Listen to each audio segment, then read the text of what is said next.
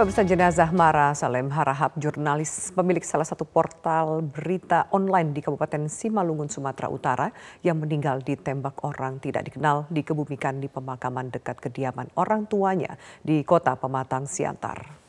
Usai dilakukan otopsi di Rumah Sakit Bayangkara, Kota Medan, jenazah Mara Salem Harahap disemayamkan di rumah orang tuanya di kota Pematang Siantar. Jenazah korban kemudian dimakamkan di pemakaman umum tidak jauh dari kediaman orang tuanya. Mara Salem Harahap meninggal usai ditembak orang tidak dikenal saat mengendarai mobil di dekat rumahnya di Simalungun. Polres Simalungun dibantu Direktorat Kriminal Umum Polda Sumut telah melakukan olah TKP. Belum diketahui jenis senjata dan proyektil peluru yang ditembakkan kepada korban. Namun saat ini lima orang saksi telah diperiksa, baik dari keluarga korban, juga tetangga yang menemukan korban. Mengenai penyebab tewasnya korban, apakah berkaitan dengan pemberitaan atau tidak, saat ini masih menunggu hasil penyelidikan. Keluarga korban berharap pihak kepolisian segera mengungkap kasus ini dan menangkap pelaku.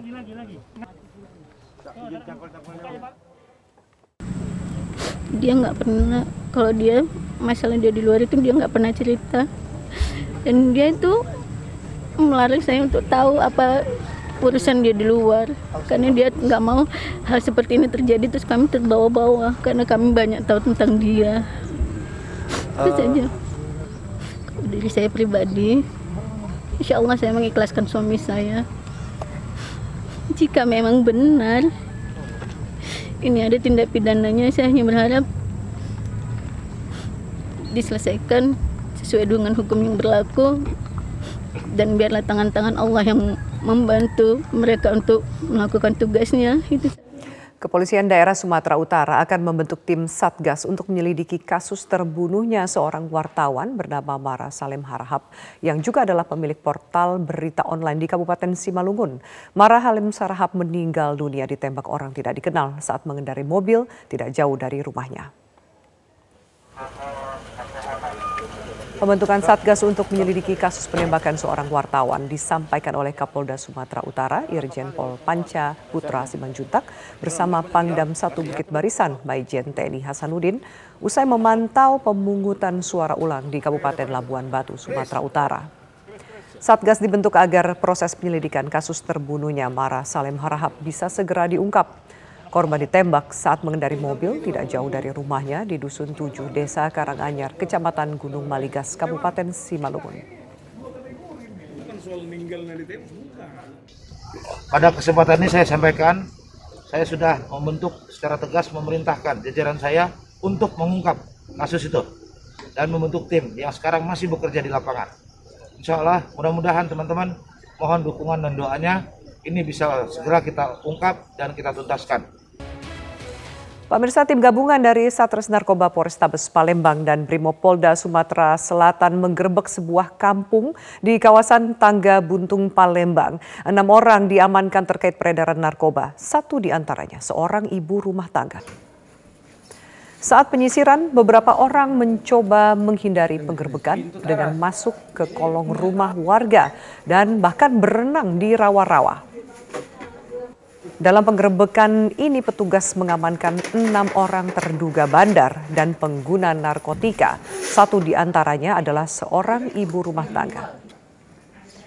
Polisi juga menyita barang bukti narkoba jenis sabu 1,82 gram, plastik kaca bening atau alat Pirex 71 buah, 111 korek api dan 7 buah jarum suntik. Dari hasil pemeriksaan sementara, pria berinisial JU, satu dari enam orang yang ditangkap, diketahui merupakan bagian jaringan bandar narkoba AT yang beberapa bulan lalu telah ditangkap di kawasan yang sama. JU diketahui berperan sebagai penjaga gudang narkoba yang disimpan di rumah AT. Kita beralih ke Makassar di mana puluhan remaja kocar kacir setelah petugas Polrestabes Kota Makassar, Sulawesi Selatan menggerebek aksi balap liar yang tengah berjalan. Puluhan unit kendaraan sepeda motor disita, puluhan remaja diamankan dan dihukum push up. Penggerbekan aksi balap liar di kota Makassar diwarnai aksi kejar-kejaran dengan para pelaku balap liar yang berusaha melarikan diri saat mengetahui kedatangan petugas. Tidak memberi kesempatan untuk kabur, tim penikam dan Patmor Sabara Polrestabes Kota Makassar langsung mengamankan para peserta balap liar beserta dengan puluhan sepeda motor.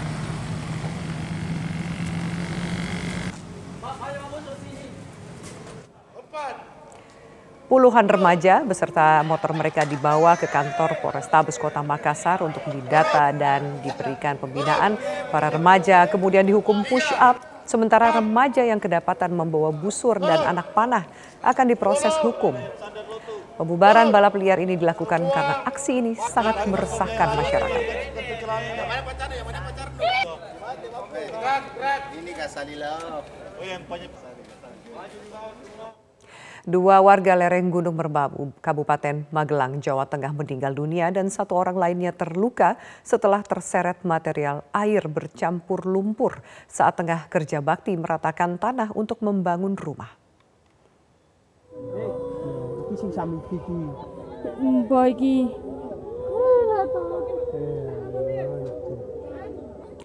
Dalam video amatir terlihat proses evakuasi dua korban bencana tanah longsor di lereng Gunung Merbabu, tepatnya di Dusun Denokan, Desa Wonolelo, Kecamatan Sawangan, Kabupaten Magelang, Jawa Tengah. Kejadian bermula saat ketiga korban bersama 16 warga lain tengah kerja bakti meratakan tanah untuk membangun rumah pada Sabtu sore. Semula warga berniat untuk memanfaatkan air hujan agar mempermudah mem membuang material tanah dengan cara membuat tanggul. Namun naas, tiga korban justru terseret aliran sehingga masuk ke dalam selokan. Dua korban atas nama Samidi dan Pami ditemukan dalam keadaan meninggal dunia 300 meter dari lokasi kejadian temukan berarti Sementara satu korban atas nama Budi Sandi mengalami luka-luka setelah sempat terseret sejauh 10 meter. Dua korban yang meninggal dunia langsung dimakamkan di TPU setempat. Sementara korban luka mendapatkan perawatan medis yang dilanjutkan rawat jalan. Sekitar jam 12 kurang lebih mas. Jadi waktu itu eh, pada kerja terus hujan, hujan untuk uh, kegiatan agar tanah itu biar cepat uh, apa terselesaikan pekerjaan jadi air hujannya dibendung agar nanti apa lumpur itu bisa hanya dengan air hujan tersebut tidak terasa kedua korban itu kedua korban yang meninggal itu karena tanggul yang buat bendung itu tidak kuat jebol menganyutkan dua korban yang meninggal. Ini tiga korban. Pemirsa sesi kualifikasi MotoGP Jerman pada Sabtu malam berlangsung sengit pembalap Pramac Ducati Johan Zarco berhasil menjadi yang tercepat dan raih pole position. Keberhasilan Zarco merebut pole position di GP Jerman 2021 membuatnya menjadi pembalap pertama yang sanggup mematahkan rekor Mark Marquez. Marquez sendiri tercatat akan memulai dari posisi kelima. Pembalap Honda Indo masih kalah cepat dengan Jack Miller yang berada di urutan keempat. Zarco pertama kalinya meraih pole position pada musim ini, sedangkan Quartararo akan start dari urutan kedua disusul oleh Alex Espargaro. Sementara itu, Valentino Rossi masih kesulitan dan akan start dari posisi ke-16. Negara pemirsa baru-baru ini sejumlah warga Indonesia di Berlin, Jerman turut memeriahkan Hari Sepeda dan Hari Lingkungan Hidup Sedunia dengan goes bersama. Acara Goes bersama ini diprakarsai oleh Kedutaan Besar Indonesia di Berlin, Jerman dengan menempuh rute kota Berlin dan beberapa kota di wilayah negara bagian Brandenburg. Pada peserta yang mengikuti ajang ini dibagi menjadi tiga kelompok jarak tempuh, yaitu 50 km, 75 km, dan 100 km. Selain jajaran KBRI, gelaran ini juga diikuti oleh pelajar dan diaspora Indonesia, serta perwakilan KNPI di. Ini dalam rangka Hari Sepeda Dunia, dalam rangka Hari uh, Environment Dunia, dan juga ini kan uh, apa sudah mulai dilonggarkan ya uh, lockdownnya. Jadi kita ingin bareng-bareng dengan masyarakat Indonesia untuk menikmati sepeda di uh, Berlin dan Brandenburg. Pemirsa dengan angka COVID-19 yang semakin turun, Wina mengadakan konser musik klasik yang pertama kali digelar di ruang terbuka di masa pandemi pada Jumat waktu setempat. Vienna Philharmonic Orchestra digelar dengan protokol kesehatan ketat untuk menghibur para tenaga medis dan guru.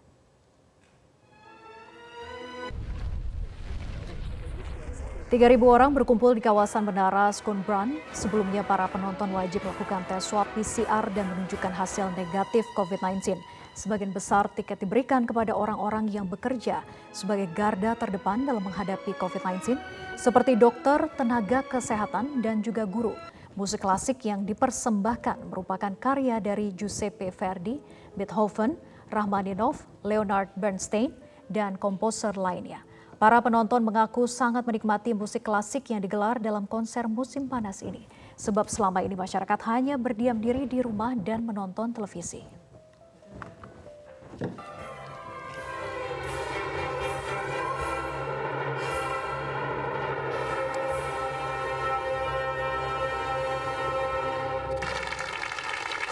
Polisi membubarkan pesta di dekat kota Redon, Prancis. Sejumlah orang terluka akibat pembubaran pesta tak berizin tersebut.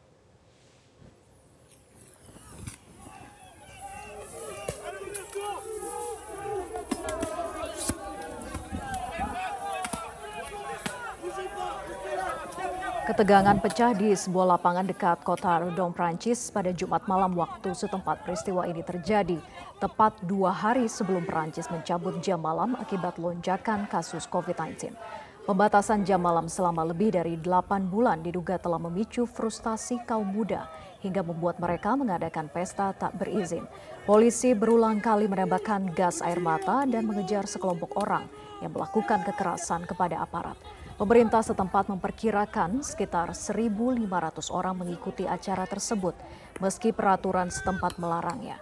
Polisi membutuhkan lebih dari tujuh jam untuk membubarkan kerumunan dan pihak berwenang masih mengevakuasi para peserta pesta hingga Sabtu pagi. Sebelumnya Perancis secara bertahap mencabut sejumlah aturan dampak pandemi COVID-19 dalam beberapa pekan terakhir karena jumlah kasus aktif berkurang dan vaksinasi meningkat. Jam malam Perancis merupakan salah satu yang paling ketat dan terlama di Eropa. Akan berakhir pada hari Minggu waktu setempat. Media Grup Peduli terus gencar dalam membantu pemulihan bagi korban terdampak gempa di Sulawesi Barat. Bantuan yang diberikan berupa paket untuk pembangunan hunian sementara atau huntara. Sejumlah masyarakat merehabilitasi rumah tinggal hingga mendirikan hunian sementara. Dari material bahan bangunan yang diberikan media grup peduli, diketahui hingga saat ini media grup peduli bersama masyarakat telah menyelesaikan 176 hunian sementara bagi warga terdampak gempa yang tersebar di beberapa wilayah di Sulawesi Barat. Sementara itu, meski bencana terjadi sejak beberapa bulan lalu, media grup peduli tetap menyalurkan bantuan bahan pembangunan huntara di Sulawesi Barat. Bantuan kali ini merupakan bantuan tahap ketujuh yang didonasikan Caplang bersama dengan benihbaik.com. Bantuan yang diberikan masih berupa paket yang sama yakni board beserta pakunya, spandek, nok, paku seng, dan karet paku. Warga mengaku sangat bersyukur dan berterima kasih mendapatkan bantuan bahan pembangunan Huntara. Tidak hanya warga ketua Yayasan Media Group, Ali Sadikin juga menyampaikan terima kasih kepada donatur yang sudah bersedia mendonasikan dana mereka menjadi bahan bangunan yang dibutuhkan bagi warga terdampak gempa di Sulawesi Barat. Meningkatnya angka COVID-19 di DKI Jakarta dalam beberapa hari terakhir membuat jumlah pengunjung di Taman Mini Indonesia Indah cenderung berkurang. Seperti yang terlihat pada minggu pagi, tidak tampak antrian di gerbang pintu masuk Taman Mini Indonesia Indah. Protokol kesehatan tetap diberlakukan secara ketat kepada setiap pengunjung seperti pengecekan suhu dan juga wajib menggunakan masker. Pihak pengelola TMII juga melakukan patroli guna mengingatkan kepada para pengunjung untuk selalu menerapkan protokol kesehatan. Dari data yang didapat dari pengelola Taman Mini terjadi penurunan pengunjung yang cukup signifikan. Pada hari Sabtu kemarin hanya 3.500 pengunjung yang datang. Dari hari normal pengunjung bisa mencapai 50 sampai 60 ribu pengunjung. Pemirsa, beralih ke informasi berikutnya, pemukiman warga di Jalan Madrasah Cilandak, Jakarta Selatan memberlakukan lockdown skala mikro atau penutupan akses keluar masuk lingkungan setelah 17 warganya terpapar COVID-19. Aparat kepolisian bersama dengan masyarakat setempat langsung membuka posko untuk memenuhi kebutuhan pangan bagi warga yang menjalani isolasi mandiri. Jajaran Polres Metro Jakarta Selatan bersama dengan masyarakat setempat membuka posko bagi warga di Jalan Madrasah, Kelurahan Gandaria Selatan, Cilandak yang tengah menjalani isolasi mandiri di rumah mereka. Setelah terkonfirmasi adanya 17 warga yang positif COVID-19, warga di Jalan Madrasah pun langsung memperlakukan lockdown skala mikro untuk memutus rantai penyebaran COVID-19 yang lebih luas. Di dalam posko, sejumlah kebutuhan pangan serta perlengkapan kesehatan seperti masker, hand sanitizer disiapkan bagi warga. Posko tersebut dijaga oleh aparat TNI Polri, tim gugus tugas serta dibantu masyarakat untuk mengatur kebutuhan pangan bagi warga yang menjalani isolasi mandiri. Dari 17 warga yang terpapar COVID-19, lima di antaranya sudah dinyatakan sembuh atau negatif COVID-19. Ada 17 warga di kampung yang cukup padat ini, 17 warga, 8 rumah, ini eh, terjangkit atau tertular COVID-19. Maka ber, dengan melakukan kerjasama, kolaborasi antara aparat pemerintah, baik itu Pemkot, TNI, Polri, dan utamanya partisipasi masyarakat, kita bersama-sama ingin uh, mengendalikan penularan COVID-19 di kampung ini. Dan hal-hal yang telah dilakukan uh, dengan kerjasama semua pihak yang pertama dilakukan adalah dengan cara melakukan lokalisir di mana akses terhadap kampung ini ditutup. Akses dengan kampung-kampung lain ditutup dan hanya one gate system